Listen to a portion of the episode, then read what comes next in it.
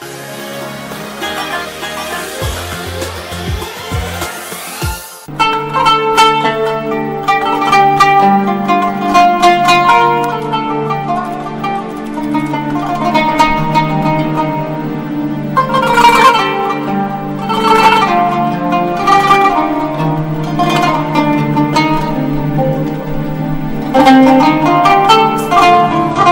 بسم الله الرحمن الرحيم الحمد لله والصلاة والسلام على سيدنا رسول الله وآله وصحبه ومن والاه.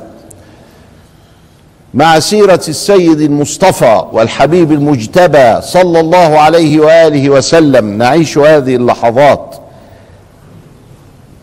عسى أن ينظر إلينا الله سبحانه وتعالى بنظر الرضا. وأن ينقلنا من دائرة سخطه إلى دائرة رضاه. فاللهم ارض عنا بهذا النبي المصطفى وشفعه فينا يوم القيامة وأحينا على ملته وأمتنا على شريعته وابعثنا تحت لوائه. كنا قد وصلنا إلى السنة العاشرة وإلى بوادر استقبال العودة إلى الرفيق الأعلى وفاة سيدنا النبي صلى الله عليه وسلم. ورأينا أنه قد ختم القرآن مرتين على جبريل في رمضان وأنه قد اعتكف عشرين يوما وكان يعتكف العشر الأواخر من رمضان وأنه صلى الله عليه وسلم ذهب فأدى حجة الوداع وكانت هي الحجة الوحيدة التي أداها حجة الإسلام. وأن الله قد أنزل عليه في يوم عرفة اليوم أكملت لكم دينكم وأتممت عليكم نعمتي ورضيت لكم الإسلام دينا. وأنه قد أنزل عليه في أيام التشريق عند العقبة الوسطى إذا جاء نصر الله والفتح ورأيت الناس يدخلون في دين الله أفواجا فسبح بحمد ربك واستغفره إنه كان توابا. فكأنه يخبره بقرب الوفاة. ولذلك لما عاد من الحج زار شهداء أحد. ولما عاد من الحج زار البقيع. ووصلنا إلى يوم الأحد التاسع والعشرين من صفر الخير وهو قافل من زيارة أهل البقيع يسلم عليهم وكأنه يودع الدنيا صلى الله عليه وسلم وكان قبل ذلك قد جلس مع صحابته فقال إن عبدا من عباد الله قد خير بين الدنيا والآخرة فاختار الآخرة فبكى أبو بكر وقال فداك أبي وأمي؟ قال فتعجبنا منه. يعني فهمها أبو بكر رضي الله تعالى عنه ولم يدركها كثير من الجالسين. قال فتعجبنا لما يتفداه. يعني فداك أبي وأمي في إيه؟ وهو كان يشير إلى قرب الوفاة ويعني بالعبد الذي خير بين الدنيا والآخرة نفسه الشريفه أصابه الصداع صداع شديد وهو راجع في التاسع والعشرين وكان يوم الأحد حتى يكون الاثنين الذي انتقل فيه إلى الرفيق الأعلى هو يوم الاثنين. الثاني عشر من ربيع الأول الأنور. وهو يكاد يكون يوم الميلاد كما ذكرنا الخلاف هناك في بداية شرح السيرة. هل هو الثامن أو الثاني عشر إلى آخره؟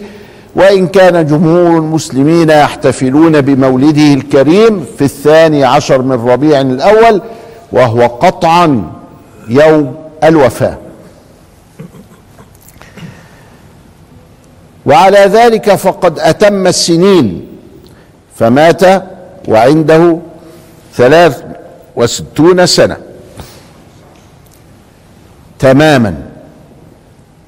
وكأنه قد مات في يوم مولده الشريف. طبقا لهذه الروايات الشائعة الذائعة. النبي صلى الله عليه وآله وسلم يوم الأحد بدأ في الجلوس في السرير في مرض الموت واتصل هذا الموت إلى الوفاة. وكان عندما عاد قد ارتفعت حرارته جدا.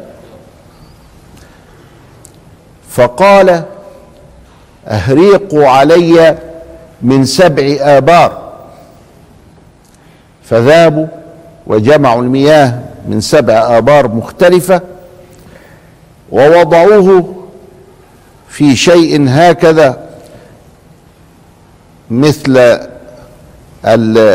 الحوض أو شيء من هذا القبيل وصبوا عليه من هذه الآبار حتى اكتفى. وصبوا الماء على المحموم ينزل الدرجة درجة الحرارة. إلا أن الحرارة كانت تشتد والوجع كان يشتد حتى قال إني أمرض كرجلين منكم. أشد الناس بلاء الأنبياء ثم الأمثل فالأمثل. ورسول الله صلى الله عليه وسلم كان كامل الجسد قوي البنية مع التوفيق والتأييد الرباني من عند الله سبحانه وتعالى. وكان في الحرب إذا حمي الوطيس احتمينا برسول الله صلى الله عليه وآله وسلم. وكان بطنه الشريف بالسوية. وكان يقول إن الله يكره الحبر السمين. وكان صلى الله عليه وآله وسلم قوي البنية. معروف عنه هذا. سواء أكان ذلك في حلمه وفضله وعلو مكانه ومكانته عند الله وعند الناس فكان أجمل الناس. حتى إن حسان بن ثابت يقول وأجمل منك لم تر قط عيني. وأجمل منك لم تلد النساء. خلقت مبرأ من كل عيب. كأنك قد خلقت كما تشاء. حتى إن أنس وقد عاشره عشر سنين في خدمته الشريفة قال ما كنا نصوب النظر إلى وجهه. قالوا له شكله إيه؟ قال ما شفتش ما, ما شفتش إزاي ده انت عشر سنين. قال ما كناش بنبص له كده كفاحا من شدة أنواره وجمال هيئته ومهابته. لم يره أبو لهب كما رآه المؤمنون. حتى أبو لهب هذا كان يحب رسول الله صلى الله عليه وسلم. أعتق ثويبة حين مولده. وسعى لزواج عتبة وعتيبة وهما ابن أبي لهب برقية وأم كلثوم والحمد لله لم يدخلوا بهما. وتركوهم نكاية في النبي فأبدل الله رقية وأم كلثوم بمن هو خير منهما بذي النورين عثمان فماتت رقية ثم أم كلثوم عند ذي النورين رضي الله تعالى عنه وأرضاه. في يوم الأحد اشتد المرض.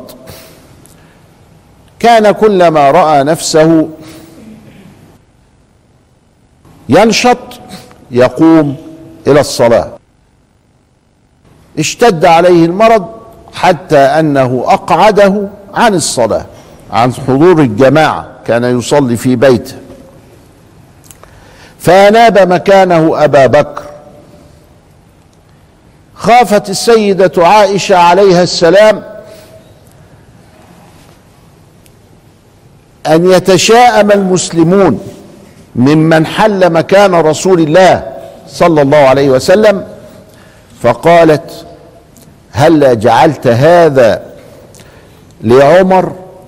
فإن أبا بكر رجل أسيف يعني صوته واطي. والإمام عايزين يبقى صوته جهوري الصوت.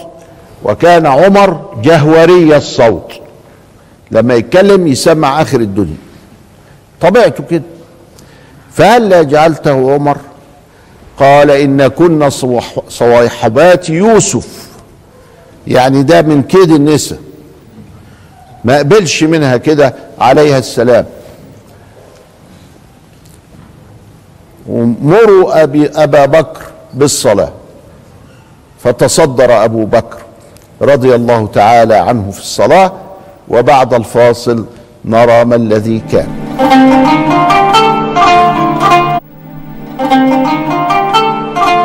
بسم الله الرحمن الرحيم الحمد لله والصلاة والسلام على سيدنا رسول الله وآله وصحبه ومن والاه. إذا فمن يوم التاسع والعشرين وكان يوم أحد إلى الوفاة في اليوم الاثنين الثاني والعشرين هناك 13 يوم لأن صفر كان تماما وكان يوم الاثنين هو اليوم الثلاثين. مضى يوم الاثنين والثلاثاء والأربعاء و جاء النبي صلى الله عليه وسلم يزوره الصحابة فدعا بكتاب. وهذا الكتاب قال ائتوني بكتاب لا تضلوا بعده. فاعترض سيدنا عمر وخاف على المسلمين أن يختلط هذا بكتاب الله وما تعلموه من سيدنا صلى الله عليه وسلم. وأول هذا على أن ذلك إنما هو من فرط عطف النبي علينا. فاشتجر الصحابة حوله. واحد يقول لا ملوش لازمة والتاني يقول فيه لازمة. اعطوه الكتاب أو ائتوه بالكتاب لأنه كان لا يخط صلى الله عليه وسلم. فقال قوموا من عندي. يلا خلاص أنا تعبت اطلعوا بره. وهذا ياخذها الشيعة للقطح في سيدنا عمر وهي من مناقبه. وليست مما يقضح به عليه رضي الله تعالى عنه. إلا أن المتتبع للعلم ولسنة رسول الله صلى الله عليه وسلم ولما كان في هذا المرض يرى أن النبي صلى الله عليه وسلم قد ذكر الكتاب. يعني ما كان يريد أن يخطه في هذا الكتاب ذكره. وذكره بطرق مختلفة في مواقف مختلفة. وتتلخص هذه النصيحة فيما كان يكرره ويعيده ويؤكد عليه من أن هذه الأمة لابد أن تهتم بالصلاة وأن الصلاة سوف تنظم لها برنامجها اليومي. وأن الصلاة هي التي ستحقق التكافل الاجتماعي وأن الصلاة هي التي ستنشئ علقه وصله بين العبد وربه لا تنقضي ولا تنتهي. والنبي صلى الله عليه وسلم كان يستعمل في ذلك لفظ المسجد والمسجد مصدر ميمي يصلح للدلالة على الزمان والمكان والحدث. فتعلق قلب المسلم بالمسجد يعني تعلقه بمواقيت الصلاة وليس بالجامع وليس ضروريا بالجامع. فإن جعلت لي الأرض مسجدا وطهورا.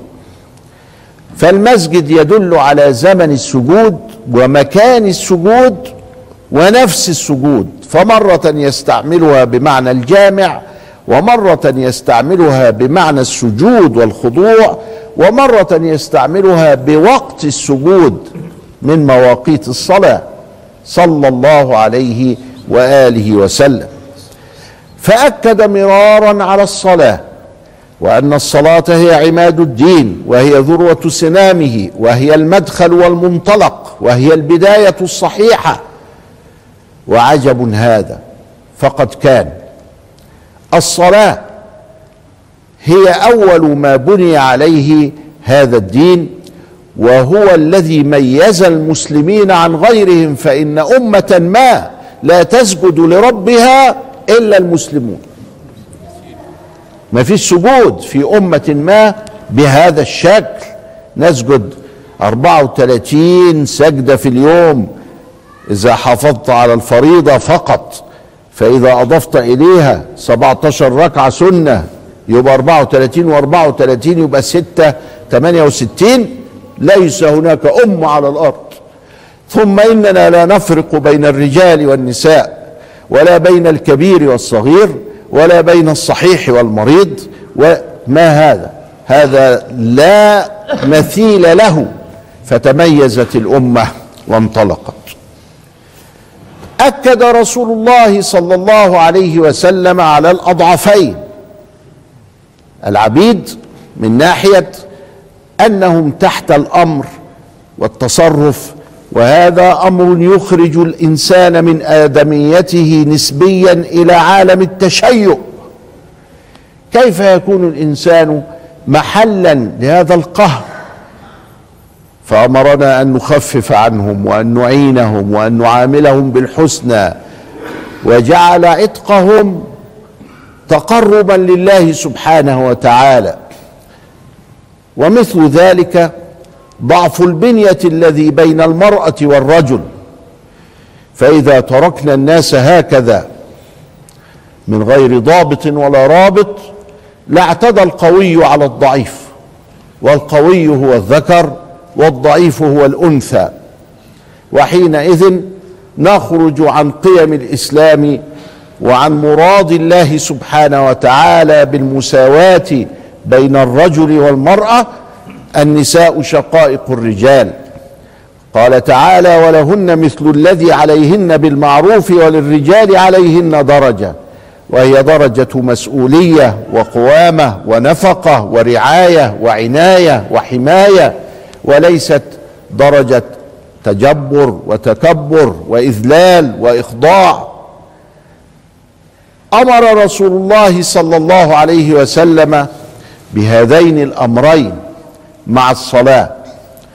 أمر رسول الله صلى الله عليه وسلم في هذا الوقت بأن نبتعد عن الكذب فإن الكذب هو معول لهدم المجتمعات. فالنبي صلى الله عليه وسلم أكد في هذه الفترة أنه من كذب علي متعمدا فليتبوأ مقعده من النار. أمرنا بذلك وكان قد علم الصحابة الكرام. أيزني المؤمن؟ قال نعم. أيسرق المؤمن؟ قال نعم. أيكذب المؤمن؟ قال لا. ولذلك ما نراه من بلاء نعاصره هو خروج عن وصية أبي القاسم صلى الله عليه وآله وسلم حيث شاع الكذب كما تنبأ في حديث أبي موسى الأشعري يكثر الهرج. قال وما الهرج يا رسول الله؟ قال الكذب والقتل. قالوا أكثر مما نقتل؟ قال ليس بذاك. إنكم تقتلون المشركين.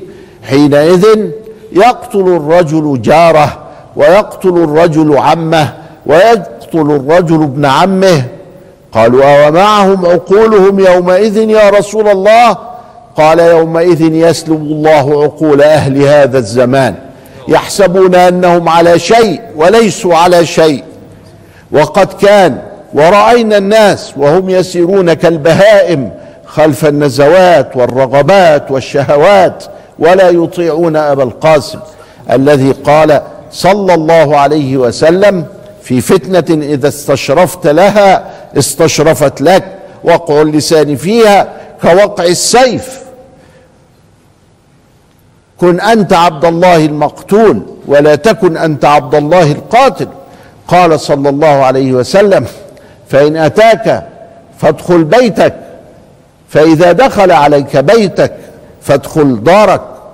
فإذا دخل عليك دارك فادخل حجرتك. فإذا دخل عليك حجرتك فادخل مصلاك مسجدك. أو المسجد هنا بمعنى المكان. وكن أنت عبد الله المقتول ولا تكن أنت عبد الله القاتل. نصحنا وترك لنا على المحجة البيضاء ليلها كنهارها لا يزيغ عنها إلا هاي. كتاب الله وعترة أهل بيتي. أخرجه الترمذي. كتاب الله وسنتي. أخرجه أحمد. إذا الأمر أن الكتاب الذي كان يكتب هو وصيته صلى الله عليه وسلم ذكرها في حجة الوداع في الخطب وذكرها فيما علمه وذكرها في مرض الموت في أحاديث متفرقة. إلى لقاء آخر استودعكم الله والسلام عليكم ورحمة الله وبركاته.